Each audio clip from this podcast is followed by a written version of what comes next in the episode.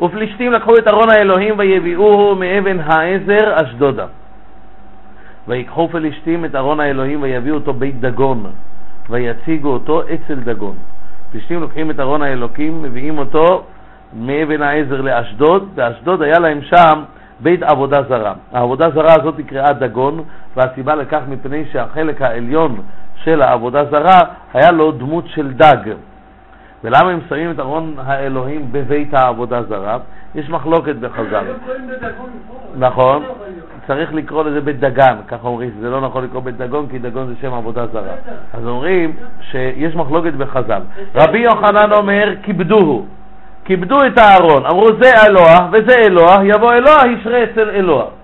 לעומת זאת, רבי שמעון בן לקיש אומר, אם כיבדו, למה נעים שוב? אלא לא, ביזוהו. אמרו זה נוצח וזה נצוח, יבוא הנצוח יהיה אצל הנוצח. מובן כביכול יהיה תחת רגליו, ארון האלוקים תחת רגלי דגון.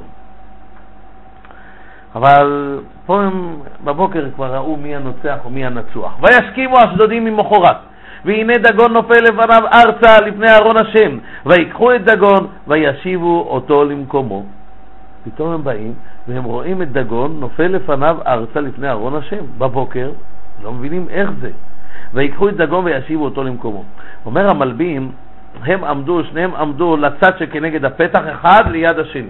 עכשיו, אם הוא היה נופל בדרך מקרית, היה נופל על פניו, אבל פה הם מסתכלים ש, שהוא לא נופל לא אל, אל פניו, אלא הוא נפל לפניו, דהיינו על פניו ולא על צידו, וגם לפני ארון השם, לצד הארון ולא לצד הפתח.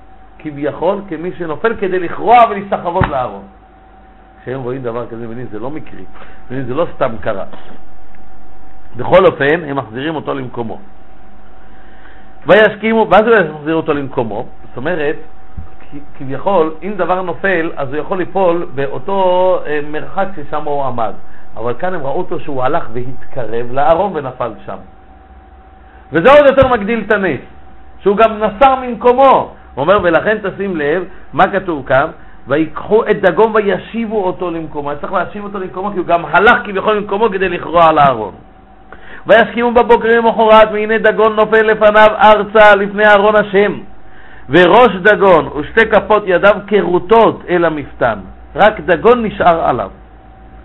הם רואים שדגון, מה זה דגון? אמרנו מטיבורו ולמטה היה צורת דג, לכן קראו לו דגון. מטיבורו ולמעלה היה לו צורת אדם. והצורת אדם הזאת, שתי ידיו היו כרותות, ראשו היה כרות אל המפתן. ופה היה, אומר המלווים, היה כאן נס כפול.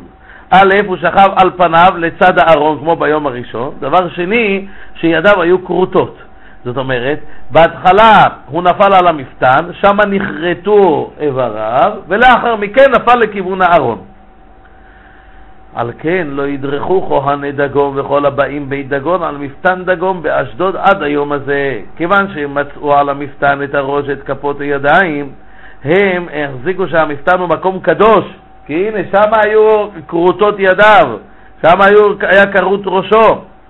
והם חשבו שעל המפתן שם היה האלוהים המנצח, וכביכול שם הוא קרא לפניו, ונכרתו ידיו, ו... ולכן באותו מקום הם נוהגים קדושה. ותכבד יד השם אל האשדודים, וישימם, וישימם, ויח אותם בתחורים, את אשדוד ואת גבוליה. אחרי שהם לא הבינו את הרמז, לא קלטו, אולי צריך להחזיר את הארון בחזרה לעם ישראל, הנה תראה מה קרה לאלוהים שלנו, לא הסתפקו בזה, ואז השם מכה אותם, מכה אותם בתחורים. כתוב בעפולים, קוראים בתחורים. התחורים, חז"ל אומרים שהכוונה זה כינוי לתחתוניות. העפולים זה לשון גבוה והתחורים זה ההפך, זה לשון נמוך. ומה הכוונה? זה היה, חז"ל אומרים, שהיו מגיעים עכברים, היו בן אדם הולך להתפנות לעשות צחב, היה מגיע חולדה או עכבר, תופס לו את שיני הקרקשתה, את המעיים, והיה מושך אותם. מכה קשה ונוראה ביותר.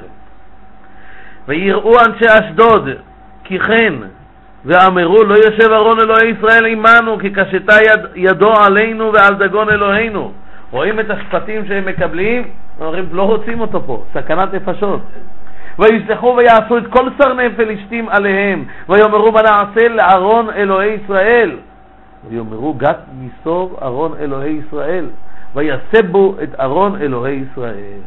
הסרנים אמרו לא, זה רק מקרה, ולכן בואו נראה, אולי הבעיה היא פה, אולי אין כאן בעיה עם הארון, אלא יש כאן בעיה מקומית. איך נדע? בואו נעביר את הארון למקום אחר. אם נראה שהבעיות רודפות את הארון, נבין שיש בעיה עם הארון. אם נראה שהבעיות נשארות כאן, אז כנראה שהבעיה היא לא עם הארון. לכן אמרו בואו ניקח אותו לא לעיר קרובה, אלא לגת, שהייתה רחוקה. אמרו גת יסוב ארון אלוהי ישראל. וגם אם זה חולי שהוא טבעי, אז הוא לא יגיע עד כל כך רחוק. ויהי אחרי הסבו אותו, ותהי יד השם בעיר מהומה גדולה מאוד. ויח את אנשי העיר מכתום ועד גדול, ויסתרו להם תחורים. אחרי שהסבו אותו, בערה בהם אש השם בצורה יותר קשה. א', הייתה מהומה גדולה מאוד, היה להם פחד ואימה שנפלה עליהם. היכה אותם מקטן ועד גדול, זה לא היה בהתחלה, זה רק עכשיו המכה כל כך קשה. ודבר נוסף, ויסתרו להם. דהיינו, הטחורים היו סתורים בתוך מאיהם, שהמכה נהייתה עוד יותר קשה. מה שקודם היה חיצוני, עכשיו נהיה פנימי. פנימי.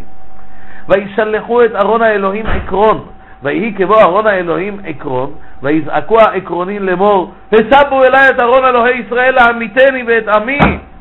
אלה כבר קיבלו אינפורמציה מה קורה עם הארון הזה, אמרו אוי ואבוי, שלחו לנו עכשיו עוד פעם את הארון הזה להרוג אותנו. עכשיו שימו לב, וישלחו את ארון האלוהים עקרון, הם כבר לא עושים את הסרנים.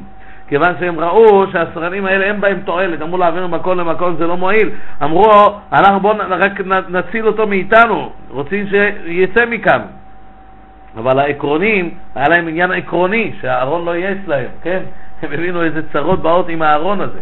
ויסלחו ויאספו את כל סרני פלישתים, ויאמרו שלחו את ארון אלוהי ישראל, וישוב למקומו, ולא ימית אותי ואת עמי, כי הייתה מהומת מוות בכל העיר כבדה מאוד יד האלוהים שם. אז מבקשים שישלחו אותו, יחזירו אל מקומו, כי הם ראו כל מקום שאנחנו מביאים אותו, הצרה רודפת אחריו. ולא יעמיד אותי ואת עמי, הייתה מהומת מוות בכל העיר. יד אלוקים כבדה, אנשים, רק רגעי הארון מיד היו מתים. והאנשים אשר לא מתו הוכו בתחורים ותעל שבעת העיר השמיים. גם אלה שלא מתו הוכו בתחורים. ואז בעצם נוצר מצב שכולם היו מוכים. חלק מיתה, חלק הוכו בתחורים, עד שצעקו ושבתם גדלה עד לשמיים. אנחנו בעזרת השם נראה בפרק הבא איך העניין הזה מסתיים.